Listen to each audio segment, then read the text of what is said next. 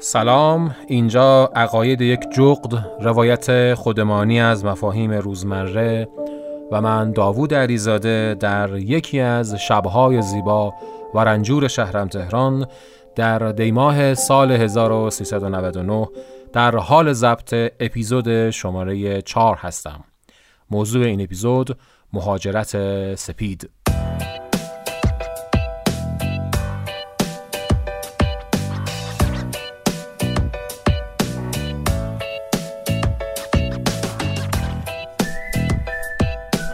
یکی بود یکی نبود، یه اسقر بود و یه هوشنگ و مامانزری. هوشنگ خان که ترم اول دانشگاهش بود یه روز خواب پاشد و گفت واترلو. مامانزری برگشت و گفت چی شده؟ گفت واترلو. گفت پاش بردش چوی؟ گفت واترلو. آها گشنته، بیا صبونتو بخور. گفت واترلو. اسقر با این نون سنگک خاشخاشی وارد شد و گفت بیا هوشی نیمرو بزنیم ما این سنگک. هوشنگ گفت جاست واترلو، دیگر ناتینگ. مامانزری و اسقر رو به دوربین زل زدن و فید اوت.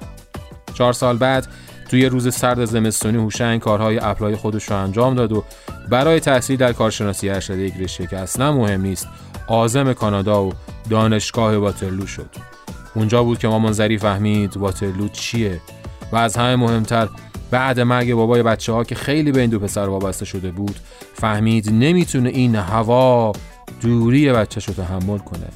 تو دلش هم خدا رو شکر میکرد که اسقر رو داره و دیپلمش رو به زور گرفته و دنیا فقط پایین آوردن موتور پراید رو بلده و خرید نون سنگک خاشخاشی و همیشه ور دلشه. اما چجوری میتونست دوری هوشنگ جانش رو تحمل کنه؟ فلزا اومد بگه واترلو نمندی، واترلو بی واترلو، که از اونجا که 2 کتاب بیشتر از بقیه مامانا خونده بود و یه سریال ترکیه‌ای کمتر دیده بود فهمید نباید پرواز بچه‌شو قیچی کنه و فقط اشکای چشماشو تو چادرش پنهان کرد و گفت برو عزیز دلم اما برگرد. هوشنگ ما شد مهاجر و خانواده‌اش شدن مهاجر فرست.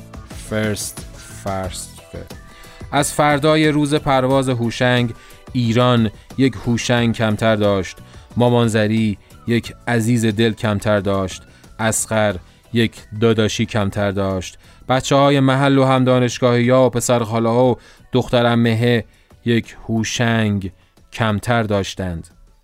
و حالا دانشگاه واترلو، شهر واترلو، استان اونتاریو و کشور کانادا وان هوشنگ بیشتر دارن. یک عشق به پرنده، یک وسواس به خاک، یک عاشق کدنویس، یک مریض پیتزا، یک درونگرای لاغر، یک اسپورت پوش دراز، یک حامی حیوان و اینا بیشتر داره. وقتی یه هوشنگ یه جا کم میشه و به یه جا دیگه اضافه میشه، فقط یک هوشنگ یه جا کم نمیشه و به یه جای دیگه اضافه بشه. یک جهان این وسط جابجا میشه.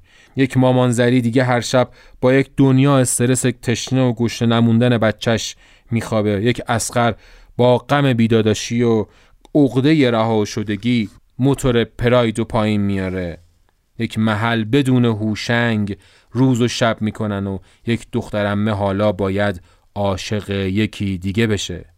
و اونور واترلو یک هوشنگ داره که باهاشون سلام علیک میکنن و احتمالاً درباره دستپخت ایرانی و احمدی نژاد حرف میزنن و شاید هم کاری به کار این هوشنگ ما ندارن، اما یک انسانی با تمام ارتعاشات و مثبت و منفی اون تو دور و ور خودشون احساس و تجربه میکنند.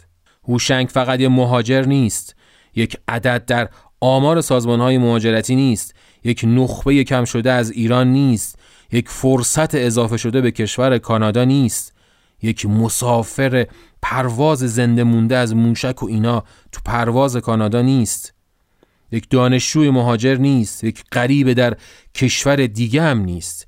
همه اینا هست اما فقط اینا نیست. هوشنگ از فردای نشستن پروازش به فرودگاه واترلو به فرایند جهانی شدن آدم‌ها با تمام خوبی‌ها و بدی‌های این رویداد 1 نفر اضافه کرده. این سالها میگذره و دیگه هوشنگ و اسقر و مامانزری اون آدمای قبلی نیستند. ایران و کانادا و واترلو و جهان هم دیگه جهان قبلی نیست. همسایه ها و رفیقای هوشنگ تو واترلو و همسایه ها و رفقای هوشنگ تو تهران هم دیگه همسایه ها و رفقای قبلی نیستند. ما تو یک شبکه زندگی میکنیم، نه در حفره های جدا از هم.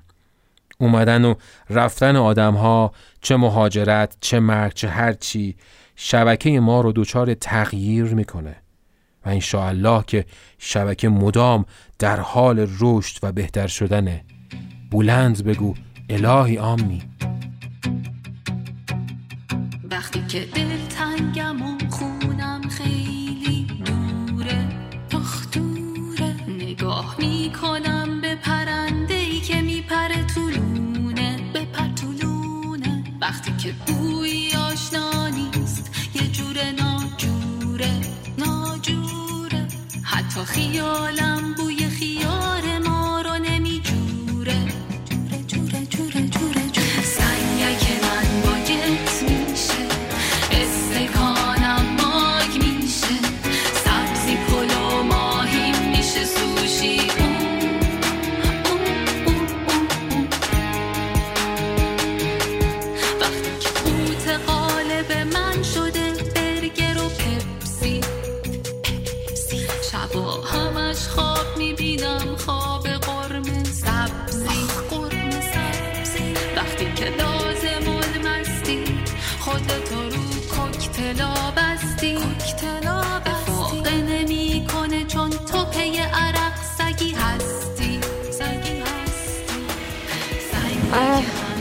راستش من اگه برگردم 1000 بار دیگه مهاجرت میکنم.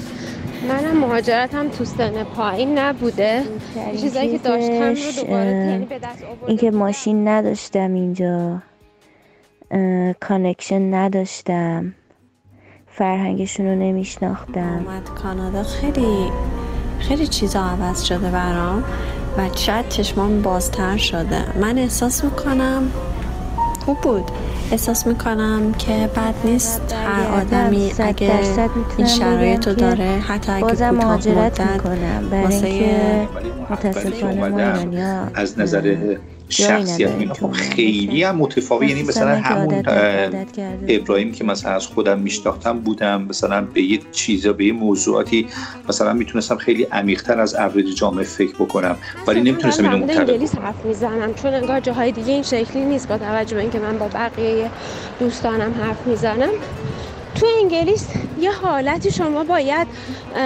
اون نگاه از بالا به پایینتون رو داشته باشین، یه ذره باید خودتون از خودتون زیادی تعریف بکنین. مثلا باید اینطوری باشه که راحت وقتی ازتون میپرسه خودتو 5 سال دیگه کجا میبینی. و مدیرت شاید این بود که یه سری چیزا معنا دیگه نداره. ببین تو مثلا فرض اینجا میگی من رفیق دارم، رفاقت میکنی، این ببین یه مفهومی پشتشه، یه معنایی داره، اگه رفاقت کرده باشی میفهمی. ولی وقتی میری اونجا این معنای از این رابطه گرفته میشه. یعنی تو رفیق داری، ولی خب فردا روزی اگه مثلا اون رفیقت از کار، از دانشگاه بره، تموم شد اون رابطه، اونجا تموم میشه. حالا اینو گسترش بده به همه چیز دیگه. این هم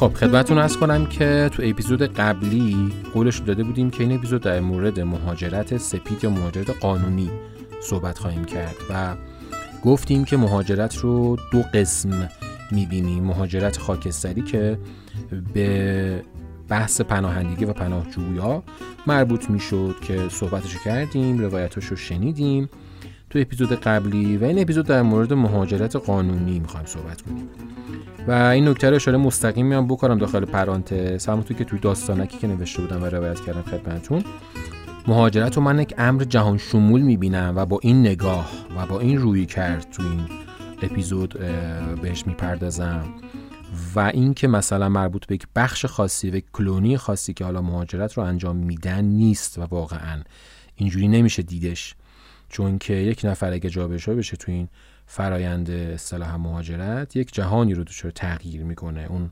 همسایه، اون رفیق، اون آدم‌ها، فلذا قطعاً با رویکردهای مختلف و زیادی میشه این موضوع رو بحث کرد و باردش شد، اما ما این تیکش رو یک گازی زدیم. باید بگم که مهاجرت یه پدیده پیچیده و چندگانه‌ایه که موجب تأثیرات و بازتاب‌های مختلفی رو اصطلاحاً بیشتر خود ما حالا مهاجرها میشه. هویت مهاجر به مثابه خرد فرهنگیه که تو حاشیه دو تا فرهنگ مبدأ و مقصد حرکت خزنده‌ای میکنه، یعنی فرد مهاجر یه خرد فرهنگ هایی داره که از مبدأ خودش آورده و بهشون پایبنده و نمیتونه ازشون جدا بشه و وارد فرهنگ و خرد فرهنگ های مقصد میشه که اونا رو هم نمیتونه کامل از آن خودش کنه، یعنی این وسط وارد یک فضای سومی میشه یا هویت ثالثی رو اصطلاحاً به دست میاره که بهش میگن سوژه سرگردان یا دیاسپوریک اگه اشتباه تلفظش نکنم. تعریفی از مهاجرت هم بکنیم که حالا تو کتاب‌های مختلفی ازش عنوان شده. میگه مهاجرت تغییر دائمی یا نیمه دائمی مسکنه بدون هیچ محدودیت حالا فاصله‌ای و بحث ماهیت اختیاری جوری بودنش، یعنی آدمایی که مثلا از روستا به شهر میانن مهاجرتن، حتی آدمایی که از یک محل شهر به یک محل دیگه هم میرن هم مهاجرتن و تمام این پارادایم ها در مورد اینها هم صادقه، اما در مورد مهاجرت که از یک کشور به یک کشور دیگه میشه خیلی بیشتر خودش رو نشون میده، چون زبان، فرهنگ، قانون، نحوه بیزینس مدل‌ها، پول درآوردن، نحوه درس خوندن، اصلا نحوه تربیت آدم، همه چی متفاوته. حالا هر چقدر این فاصله دورتر باشه این فضای سوم پررنگ‌تره، یعنی فاصله بین فرهنگ مبدأ و فرهنگ مقصد. تو حساب کن مثلا از ایران پاشی بری کشوری مثل عراق یا مثلا تو ترکیه، خب قطعاً این فضای سوم ساختنه خیلی متفاوت میشه تو اینجا پاشی مثلا بری استرالیا یا مثلا کانادا. جیکاب لارنس یک اثری داره به نام مهاجرت که توش میگه مهاجرت پدیده سیاسی اجتماعیه که به طور کلی ترک اختیاری یا اجباری از سرزمین مادری اتفاق میفته و اقامت گزیدن توی سرزمین دیگه. تو مهاجرت اتفاق بزرگی که میفته جدایی و نفی کننده ارتباطه و البته اینو داخل پرانتز بگیم که با پیشرفت تکنولوژی و افزایش اصطلاحاً روش‌ها و راه‌های دسترسی اصطلاحاً از راه دور و مجازی این اتفاق بهتر شده، اما باز هم کمرنگش میکنه قطعاً. مخلصش این میشه که مهاجرت به خودی خودش سخته، در نتیجه باید شما هم براش هدف بلند مدت داشته باشین، هم هدف کوتاه مدت داشته باشین، خیلی قانون بدونین، خیلی مطالعه کنین، دانشتون از اون کشور مقصد خیلی ببرین بالا، بلکه بتونین فشار مهاجرت برگردم. 100% میتونم بگم که بازم مهاجرت میکنم، برای اینکه متاسفانه ما ایرانی‌ها جایی نداریم تو اون مملکت، مخصوصا من که عادت کرده بودم که دور باشم از اون فرهنگ و محیط و شرایطش. خیلی برام توی 3-4 سالی که برگشته بودم ایران سخت بود و هر لحظهش به مهاجرت دوباره فکر میکردم و خب حالا شرایط من خیلی خاص‌ترم بود به خاطر اینکه خانواده‌ام هم مهاجرت کردن و احتمالاً کیفیت زندگی برای خود من خب خیلی بالاتر رفته، آزادیایی که دوست داشتم و می‌خواستم، نظر اجتماعی مخصوصاً خب خیلی به دست آوردم، خیلی همه چی به نظرم اینجا آسان‌تر پیش میره و یه چیزی که داره برام اینه که شما اندازه که تلاش بکنی به دست میاری. نه که اینجا مثلا رانت نیست، پارتی بازی نیست، اینا چرا هست، یه چیزایی مثل نژاد پرستی اینا دخیل تو قضیه، ولی خب نه به سفت و سختی ایران اصلا نیست، اصلا قابل مقایسه نیست. یعنی این هست که واقعا اگه شما تلاش بکنی، به خاطر اینکه مهاجرت کلا خیلی چالنجینگه، تو خودت و هویتت و دارایی‌هات و تجاربت و همه اینا رو به چالش میکشی، باز خیلی چیزا میگذری برای اینکه حالا خیلی چیزا رو به دست بیاری، گاهن هم به دست نمیاری و شاید چیزای دیگه به جاش به دست بیاری، ولی ارزشش رو داره و من فکر میکنم که اگه آدم همچنان توی اون پیله خودش هست و هنوز قابلیت‌های خودش رو نمیشناسه، مهاجرت چیز خوبیه. مهاجرت یه فرصته که تو فشارهای اجتماعی، فشار سیاسی، فشار اقتصادی اینجا خیلی کمتر هست. اینکه اصلا شما میتونین برنامه داشته باشین برای زندگیتون، برای بودجهتون، برای تفریحتون، زندگیتون برای خودتون قابل پیش بینیه. این یه حس خوبیه که من تو ایران تجربهش نمی‌کردم.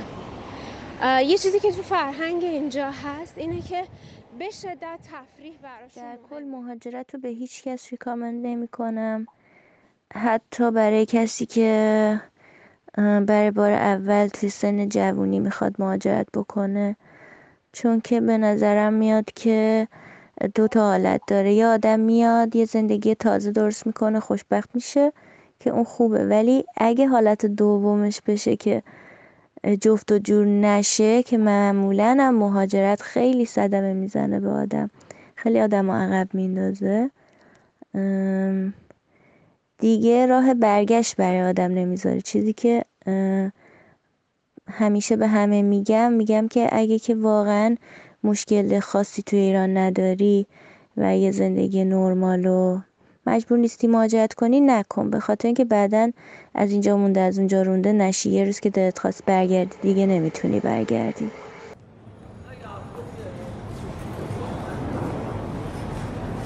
پلیز پاسپورت.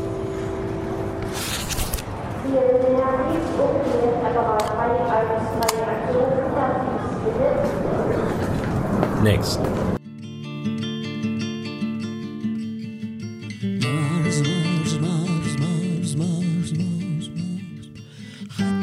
شکسته ایست این مسیر، بسته ایست یا صلح گسسته ایست این.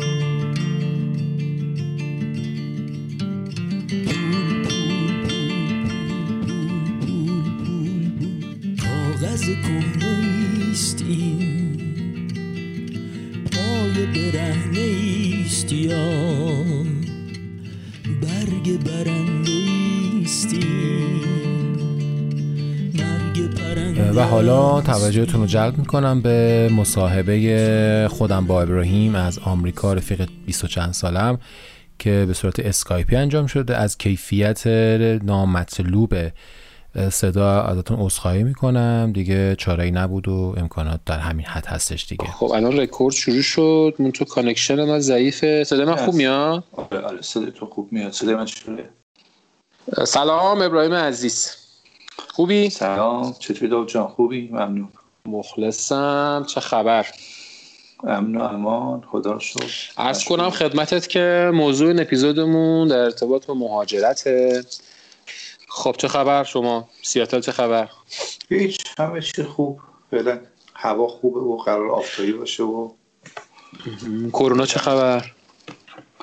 کرونا اینجا یه خورده اوضاعش، یعنی این ایالت واشنگتن داره بهتر میشه، ولی مثلا جای دیگه خیلی اوضاع خوب نیست در کل.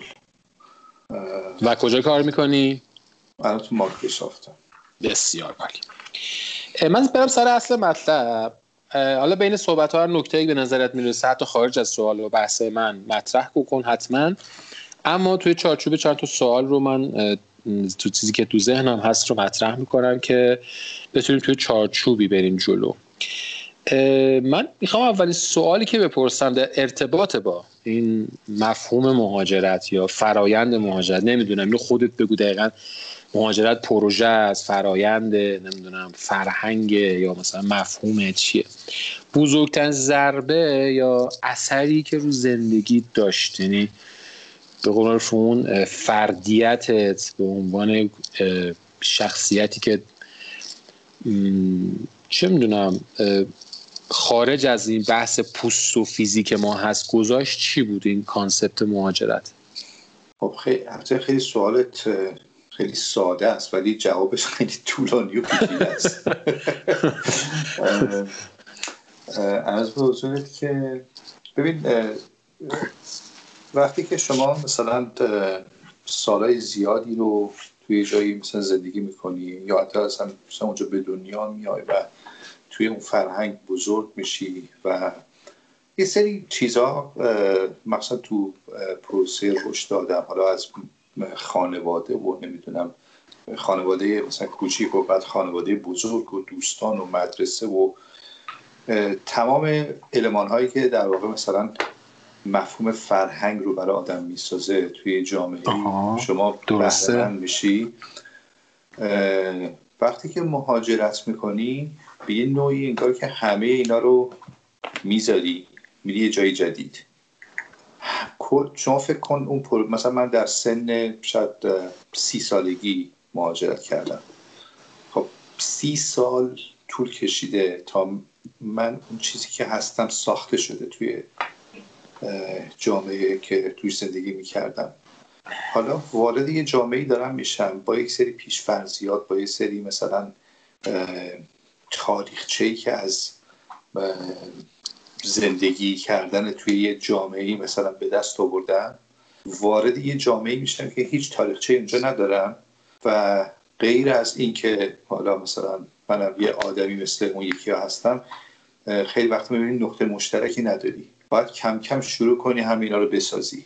حالا اینا که میگم به قولی برای مثلا آدمای مختلف فرق میکنه ها، یعنی مثلا بستگی به این داره که چقدر عمیق مثلا توی اون جامعه مبدأ مثلا وارد حوزه مثلا فرهنگی اون مبدأ شدی و وقتی که وارد مثلا یه جای جدیدی میشی چقدر فاصله با اون فرهنگ مبدأ داره. همه اینا خب متغیره، یعنی مثلا یه آدمی فرض کن توی 5 سالگی مهاجرت بکنه با یه آدمی توی 30 سالگی مهاجرت کنه با یه آدمی توی 60 سالگی مهاجرت بکنه، خب تفاوت‌های خیلی زیادی داره.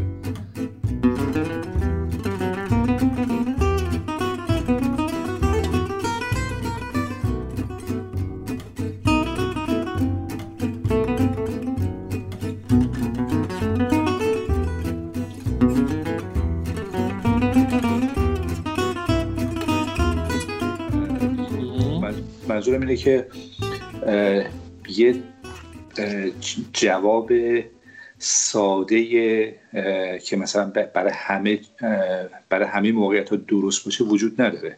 من قطعا راجع به خود ابراهیم دارم میپرسم این رو، خب و حالا تقریبا جوابم گرفتم ولی نکته داری بگو. ولی من یه سوال از دل همین بحث در اومد و این نقش این 30 سال فردیتی که مثلا توی جامعه و فرهنگ و جهان دیگه‌ای برای خودت درست کردی و درست کردند جامعهت، خانوادهت، معلمت، دوستات، رفیقات، چه تأثیری داره تو تطبیق پیدا کردن با اون فرهنگ جدیدت تو جامعه جدیدت؟ یا نه کلا بریدی 30 سال گذشتی کنار دوباره از اول از صفر شروع کردی؟ نه، برای من که اینطوری نبود و خب همینم باعث میشه که مثلا بعضی از چیزها برای من اینجا سخت‌تر از شاید خیلی کسای دیگه که یعنی مثلا 10 سال زودتر میرفتی فرایند راحت‌تر حالا ممکنه مثلا برای شخص خود من مثلا اینطور باشه ولی اصولا میخوام بگم که این ربطی به چیز نداره، به تعداد سالهای زودتر تعداد سال ارتباط به این داره که تو تا چقدر وارد مثلا اون سیستم فرهنگی مبدأ مثلا شدی. مثلا برای من خب توی مثلا 30 سالی که توی ایران زندگی کردم حالا غیر از مثلا چه میدونم اینکه مدرسه میری و دانشگاه میری و نمیدونم مثلا چه میدونم میری مدرک میگیری و یه کارایی رو مثلا یاد میگیری، بعد شروع میکنی تو جامعه اونجا مثلا وارد جامعه شدن. حالا مثلا برای شخص من خب جامعه ایران غیر از اون چیزایی که به طور عمومی برای همه مثلا وجود داره، خب من با یه عمق مثلا بیشتر از مثلا اوریج جامعه مثلا وارد حوزه‌های فرهنگی که مثلا توی مخصوص مثلا ایران شدم، مثلا چه می‌دونم بله موسیقی، معماری، آره خب اینا چیز میسازه برات دیگه، یه چارچوبی میسازه. وقتی که از اون میای بیرون تازه مثلا متوجه میشی که خب آره مثلا جای دیگه هم دارن ها اینا رو، یعنی نمیخوام مثلا این هر مثلا مال ما فقط، نه جای دیگه هم دارن، اتفاقا خیلی هم عمیق و خوبش هم دارن، ولی نکته اینه که تو هیچ وقت وارد اون چیزه نشدی. بخوام بگم که تو مثلا بعد از مثلا 30 سال یه آدمی شدی، یک شخصیتی مثلا پیدا کردی که اون شخصیت توی اون محیط معنا پیدا بکنه، یعنی حالا اعتبار اجتماعی مثلا پیدا بکنی، نمیدونم مثلا مرجع میشی برای مثلا یک سری از چیزا، حداقل برای مثلا دوستات یا خانواده‌ات فلان. درسته، دقیقاً. بعد من مثلا بله اینا رو یه دفعه از دست میدی، یعنی مثلا وارد یک جامعه میشی که هیچ چیزی از ابراهیم، این کارو تو سخت‌تر کرده یا آسان‌تر؟ اینو به من بگو. که چی؟ این میزان به قول معروف نفوذ بیشتر از اوریج میانگین ایرانی‌ها که تو فرهنگ و سنت تو داشتی و این رو به خودت بردی توی جامعه، حالا که حالا به قول تو متفاوته، کارتو سخت‌تر کرده واسه تطبیق بده کنم اون جامعه یا نه آسان‌تر کرده؟ در بعد به امر خیلی سخت‌تر میکنه، چون که تو یک رنج بیشتری کشیدی. آره تو یه تصویری از خودت داری، از مثلا تو فرض کن مثلا به عنوان مثلا داوود یه تصویری از خودت تو ذهن خودت داری، متوجهی؟ حالا ممکنه یه بخشش منطبق بر اون چیزی که اون تصویری که من هم از داوود دارم مثلا باشه، ممکنه یه بخشش نباشه، حالا اوناش کنار، ولی اون تصویری که تو از مثلا شخص داوود تو ذهن خودت داری یه مختصاتی داره. مثلا تو فرض کن مهارت کلامی که مثلا داری، من مثلا وقتی فارسی صحبت میکنم من میتونم خیلی مفاهیم پیچیده تر و عمیق تری رو خیلی راحت به مخاطبم منتقل بکنم. خب حالا الان من با حالا الان مثلا من 12-13 سال اینجام یه خورده تو زبان و اینا خب پیشرفت کردم، ولی اون اولی که اومدم از نظر شخصیت و اینا خب خیلی هم متفاوت، یعنی مثلا همون ابراهیم که مثلا از خودم میشناختم بودم، مثلا به یه چیزا به یه موضوعاتی مثلا میتونستم خیلی عمیق‌تر از اوریج جامعه فکر بکنم، ولی نمیتونستم اینو منتقل بکنم. آفرین. حالا یعنی میخوام بگم که اون مخصوصا که اون تصویری که تو از خودت داری منطبق بر اون چیزی که به قول این زبان ریالایز میشه، زبان و فقط زبان مکالمه. آره دریچه ورود به دنیا و جهان دیگرانه، و چون اوایل زبان، حتی من دوستان دیگه که باهاشون دیگه مصاحبه که ندارم وایساشون رو استفاده میکنم، خیلی لطف کردن زحمت کشیدن برام دارن میفرستن، 2-3 سال گذشته و واقعا تو بحث زبان هنوز مشکل دارن. بس این زبان باعث میشه که اون عمقتون اوایل، ولی الان یواش یواش بهتر شده بس اوضاع. خب من الان هم تو فرهنگ اینا خب مثلا نقاطی که به قول معروف یه تکیه‌گاهی برای منه و مثلا شخصیت و در واقع خارجی من رو، خارج از ایران من ساخته، مثلا حجمش بزرگتر شده، یعنی اینجا هم یه شخصیت جدیدی پیدا کردم. حالا مثلا اون چیزی که تو اون 30 سال گذشته من مثلا جمع کردم هم خب بهش اضافه شده و اون نقطه نظراتی که مثلا من داشتم رو حالا یه بخشیش تغییر کرده، بخشیش تعدیل شده فلان و اینا. در هر صورت اینجا هم به اندازه کافی زمان گذروندم، دارم یه شخصیت جدیدی اینجا پیدا میکنم که خب اونم میتونه مثلا از توش چیزای جالب در بیاد. این مثلا به عنوان مثلا یه ابراهیمی که اینجا دارم زندگی میکنم، حالا مثلا من با همسایه‌ام شروع کردم یه سری نقاط مشترک پیدا کردم. خب طبیعتا مثلا راجع به موسیقی ایرانی یا نمیدونم مثلا تاریخ و فرهنگ ایران باشون صحبت نمیکنم، یه چیزای دیگه‌ای پیدا کردم. اون ابزار همونه ها، اون چیزی که مثلا من مثلا روش کار کردم، اون انجین و اون موتور رو با خودت همه جا میبری دیگه، هست. آره اون موتور همونه، فقط مثلا سوختش تغییر کرده، میدونی مواد اولیه‌اش تغییر کرده، ولی خب طول میکشه. اینو میخوام بگم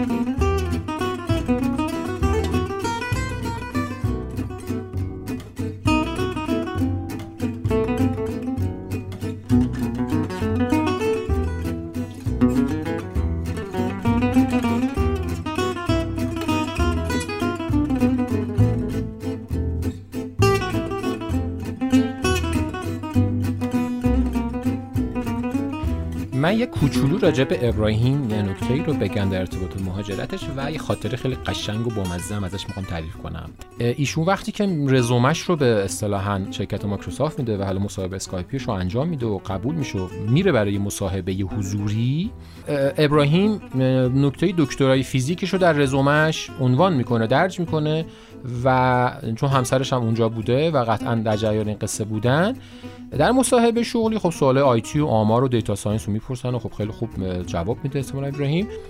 اون مصاحبه کننده میگه که خب تو مثلا دکترای فیزیک هم داری، من یه سوال فیزیک هم ازت بپرسم. خلاصه سوال این بود که چند تا اسمارتیز داری، یعنی M&M، یه مایکروویو داری و یک خطکش، سرعت نور رو محاسبه کن. که خلاصه بعد از استخدام همکارش که اصطلاحاً با اون مصاحبه کننده دوست بوده، به نقل از اون به ابراهیم میگه که من خلاصه اومده بود بیرون که قهوه‌ای بخوره تو این فاصله ابراهیم اون سوالو جواب بده، بهش میگه که من یه سوالی به این دادم اصطلاحاً گریلش کنم، کبابش کنم، که ابراهیم جواب میده اون سوالو. حالا جواب اینو تو پیج اینستاگرام میذارم که چه جوری میشه این رو حل کرد. این نکته خیلی جالبی وجود داشت. خلاصه دکترای فیزیک ابراهیم میتونه کمکش کنه که واقعتش این نکته خیلی مهم وجود داره تو شرکت‌های خیلی بزرگ و هایتک دنیا، دنبال آدمایی ان که توانایی حل مسئله رو داشته باشن و حتی چه می‌دونم دانش و آگاهی و حفظیات اون حوزه خیلی هم مهم نیست.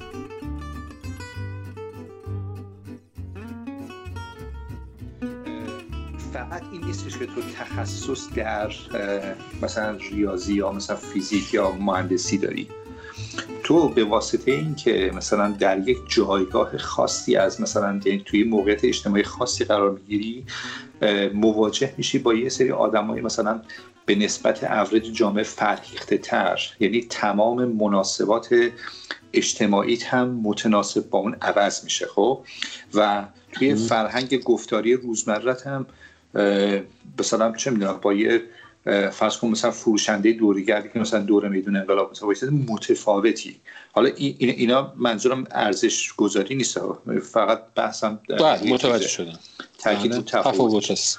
حالا این تفاوت از کجا میاد؟ از مجموعه مثلا اون توانایی فرض کن آنالیتیکال و مثلا توانایی، یعنی اون اندوخته‌های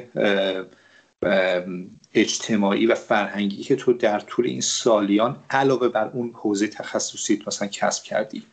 حالا همون استاد دانشگاه وقتی میاد مثلا خارج از ایران، فقط و فقط اون تخصص چیزش رو با خودش میاره.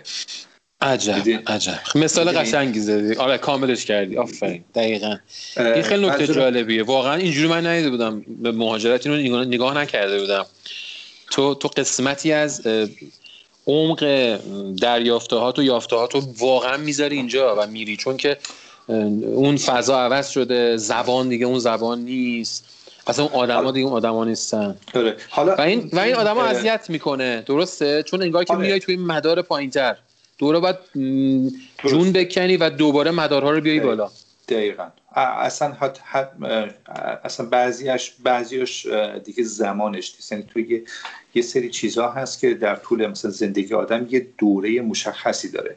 مثلا عجب. تو فرض کن که مثلا یه دوره مثلا تو شروع میکنی چه میدونم با طبیعت مثلا اخت بشی، مثلا میری کوه، میری این ونور فلان، مثلا بعد یه اندوخته هایی از مثلا طبیعتگردی مثلا پیدا میکنی. خب این مال یه دوره سنی خاصته که بعدش مثلا تو آخر عمرت باد هست. خب حالا تو اگر مثلا همه اینا رو یه دفعه مثلا بذاری و مثلا توی سنی که دیگه اون دوره گذشته وارد بشی، دیگه اصلا امکانه به دست آوردن اون رو تو جامعه جدیدت نداری. متوجه چی میگم؟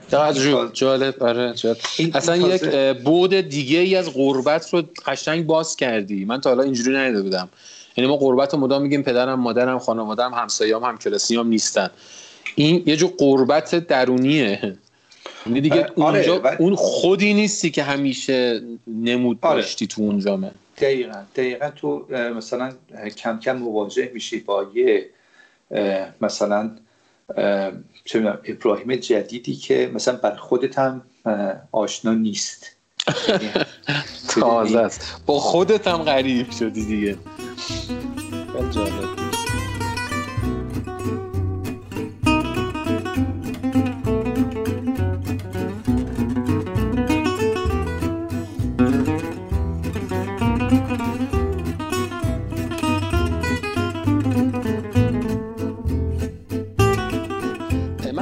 بپرسم، من میخوام ازت بخوام که 3 تا یا هر چند تا که دوست داری فرق اساسی رو با زندگی با ایران رو با زندگی تو حالا کانادا و الان که تو امریکا هستی رو بشماری برامون.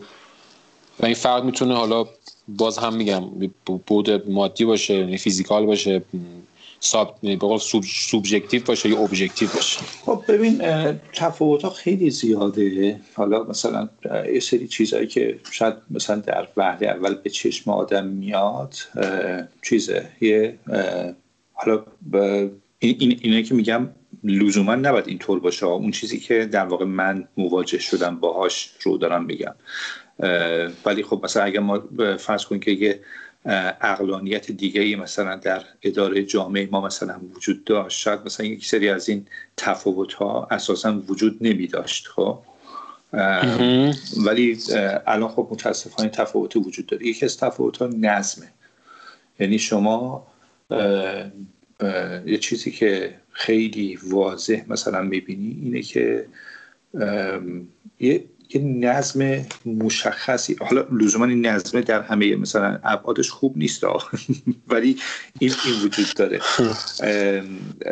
یعنی شما مثلا هر مثلا مفهومی ببینی که یه قاعده مشخصی داره و مثلا تو میتونی بر اساس اون قاعده برنامه‌ریزی بکنی. مثلا شما فرض بکن که میخوای مثلا به یه نقطه‌ای از نظر مثلا موفقیت مثلا مالی یا شغلی برسی، راهش مشخصه و تقریبا با یه ضریب اطمینان خیلی خوبی میدونی که اگه مثلا این پله ها رو طی بکنی به این نقطه یا حداقل هولوش اون نقطه میرسی.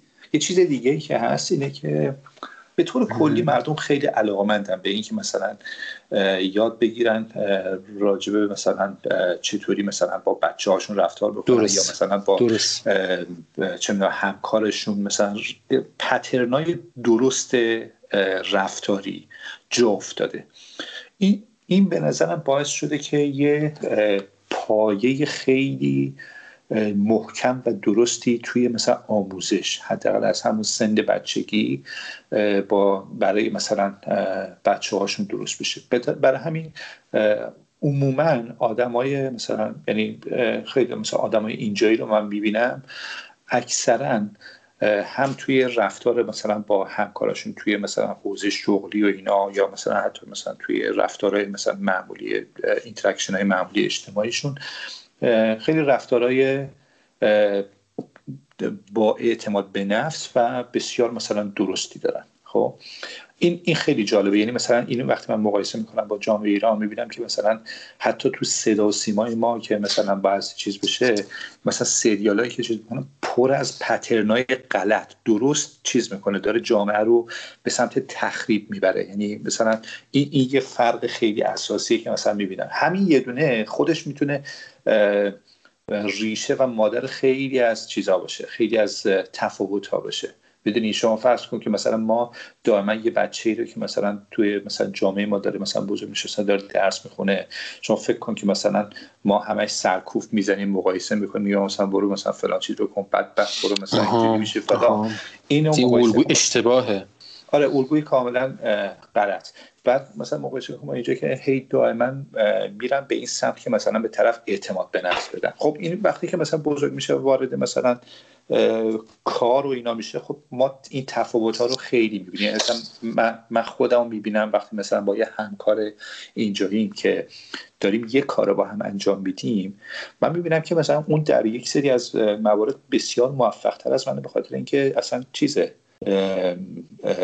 بلده چطور رفتار بکنه و با مثلا مشتری یا با همکار یا با چی مثلا برخورد بکنه. من بلد نیستم، برای اینکه من هیچ وقت آموزش ندیدم. میدونی چی میگم؟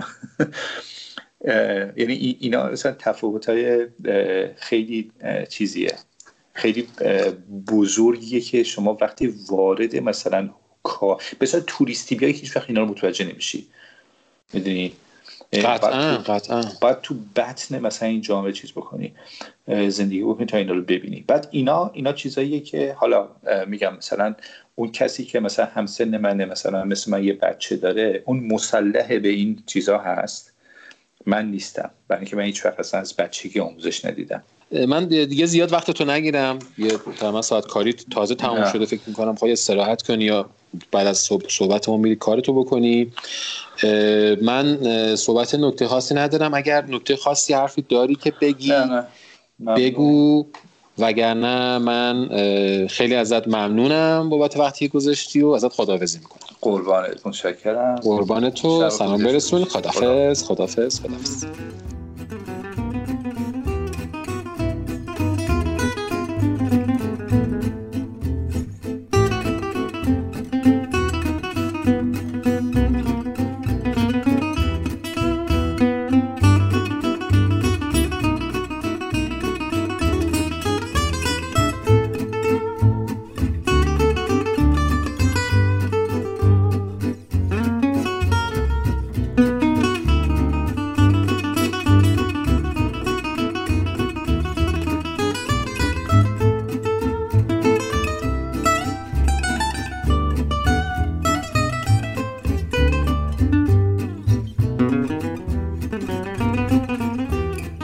در لابلای یادداشت‌های روزمرگی محمدرضا شعبانعی هم نکات جالبی رو راجع به مهاجرت پیدا کردم که دوست دارم اینا رو هم براتون بخونم.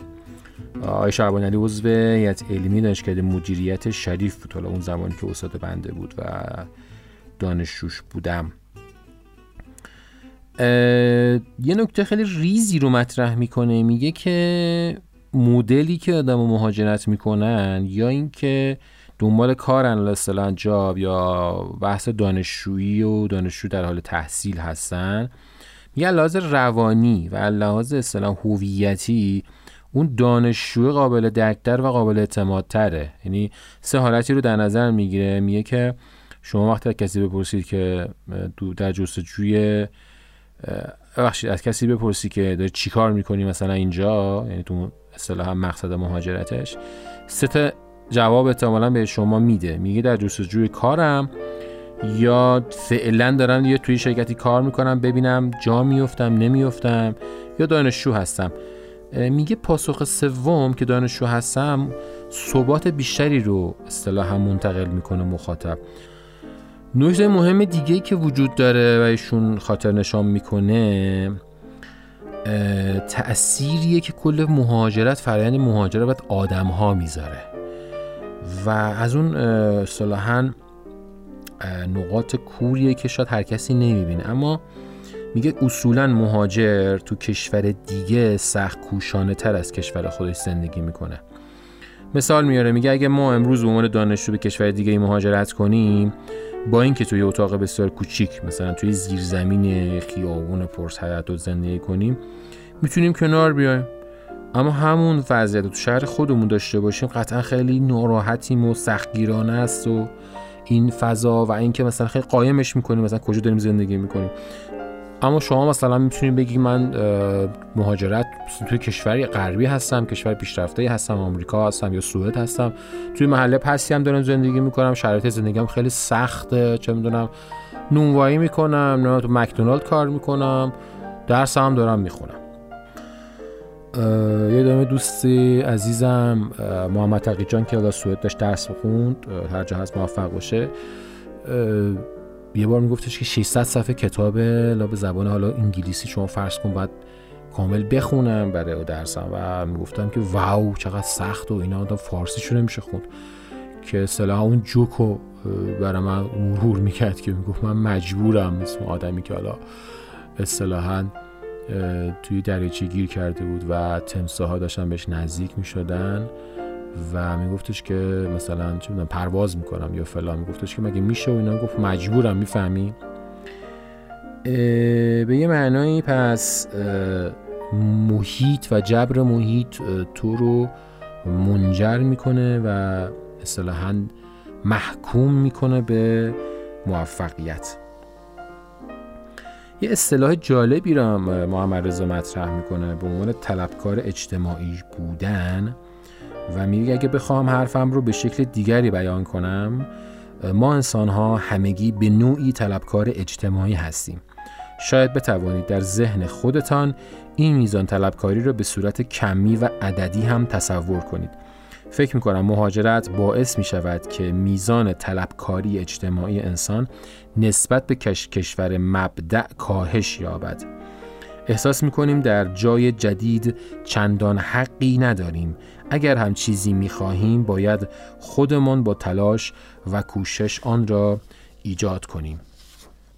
و میگه که فکر میکنه که اگه کسی بتونه کاهش طلبکاری اجتماعیشو به شکل ذهنی شبیه سازی بکنه، میتونه تو کوتاه مدت حتی قبل از مهاجرت و تو کشور خودت این موفقیت و رشدشو اصطلاحاً با افزایش بده. پس این یه درسیه از بحث مهاجرت و این نکته ایه که باز هم تأکید میکنم ربطی به مهاجرها نداره. یعنی شما از کانسپت مفهوم مهاجرت چیزهایی رو میتونی بکشی بیرون که برای به درد همه بخوره.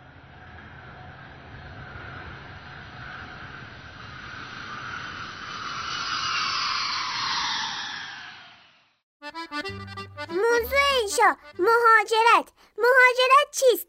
مهاجرت یعنی از همین جایی که هستیم بریم اون جایی که نیستیم آقا، و دیگه این جایی نباشیم، بریم بشیم اون جایی، و این خیلی خوب است. من اولین بار مهاجرت را از کتاب فارسی قدیمی دوران مدرسه آبجی قلارم یاد گرفتم که در آنجا یک لاک‌پشتی بود که از وضعیت اجتماعی آنجا ناراضی بود و دلش می‌خواست پرواز کند و برود به جای دیگر که بتواند در آنجا عینک دودی بزند و با شلوارک لب ساحل دراز بکشد، و چون خودش نمیتوانست برود دو تا لکلک کارچاخکن پیدا کرد و آنها هم دو طرف یک چوب را گرفتند و لاک‌پشت هم وسطش گرفت آقا، و آنها پرواز کردند و رفتند. به مرز که رسیدند لاک‌پشت پایین را نگاه کرد و دید که خانم‌ها دارند لب ساحل آفتاب میگیرند و کلی اشک و حال است. او دهنش را باز کرد و گفت رسیدیم خارج، و اینجوری شد که افتاد و به گاو رفت. به گاو رفت آقا، یعنی افتاد پایین، پاشید رو زمین گاو و قاطی علوفه خوردش داغون.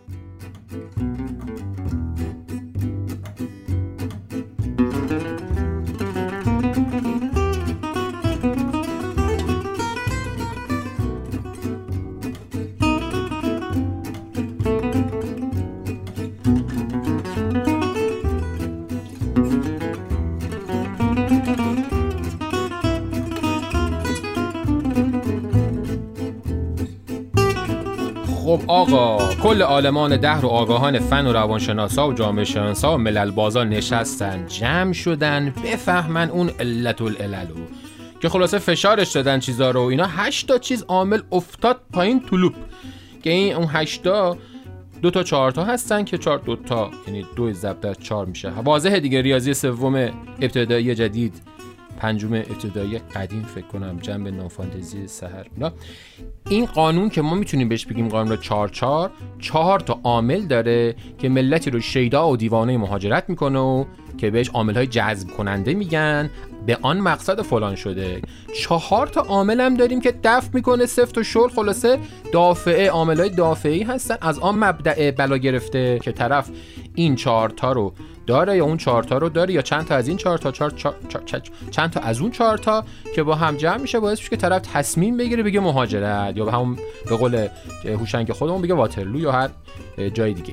عامل‌های جذب کننده اینا هستن. اولش مشابهیابی فرهنگیه، واضحه دیگه، یعنی تو توی مملکت خودت، کشور خودت اینا کسی رو نداری یا جماعتی، گروهی رو نداری که علاوه فرهنگی شبیهشون بشی، یه جای دیگه داری، پا میشی میری اونجا.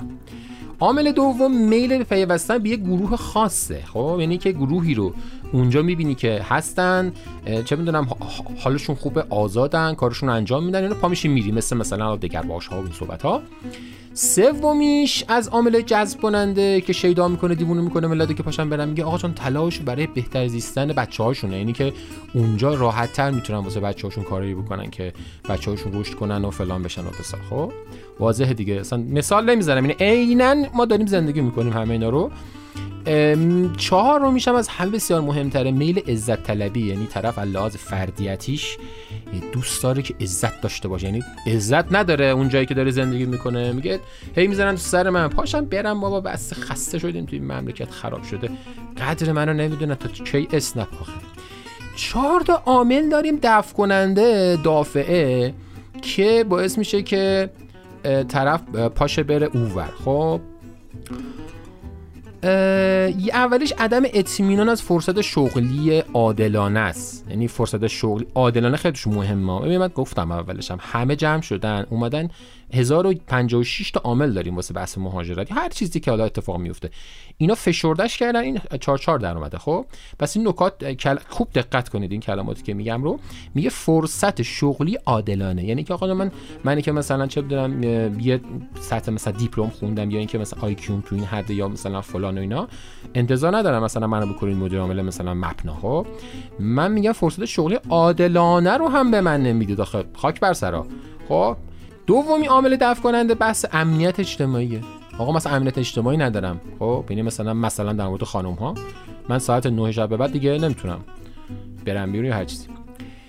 سومین عامل دفع کننده گریز از اضطراب بی‌برنامگیه. خب اصلا الحمدلله تو مارکت ما اصلا نیست، حالا اون جایی که دارن بی‌برنامه و اینا اونا میفهمن چیه، حالا ما که واقعا نمیفهمیم یعنی چی. مثلا صبح پا میشین قشنگ قیمتا سر جاشو، همه چی با برنامه و جلسه سر ساعت، اسنپ میاد قشنگ سوار شیک فلان و اینا، ماسک و اینا هم زدم.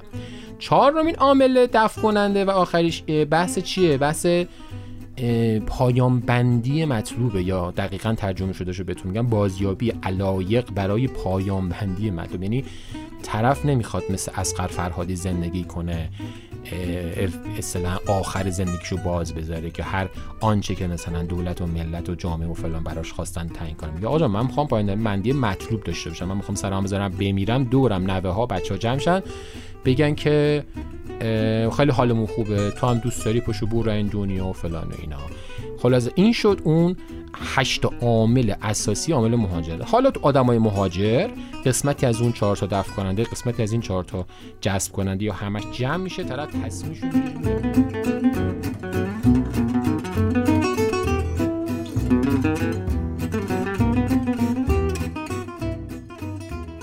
جا داره. از دوستان عزیزم در خارج از کشور، از ابراهیم بیرامی در آمریکا، عاطفه نصرالهی در لندن انگلستان و سهیل محمود زاده عزیز در کانادا تشکر کنم که من خیلی کمک کردم برای تولید این پادکست، و ازتون دعوت میکنم به سایت پادکست با آدرس voopodcast.ir و پیج اینستاگراممون به آدرس voopodcast مراجعه کنید و مطالبش رو بخونید. و تا اپیزود بعدی، حال دلتون خوب باشه و خدا نگهدار.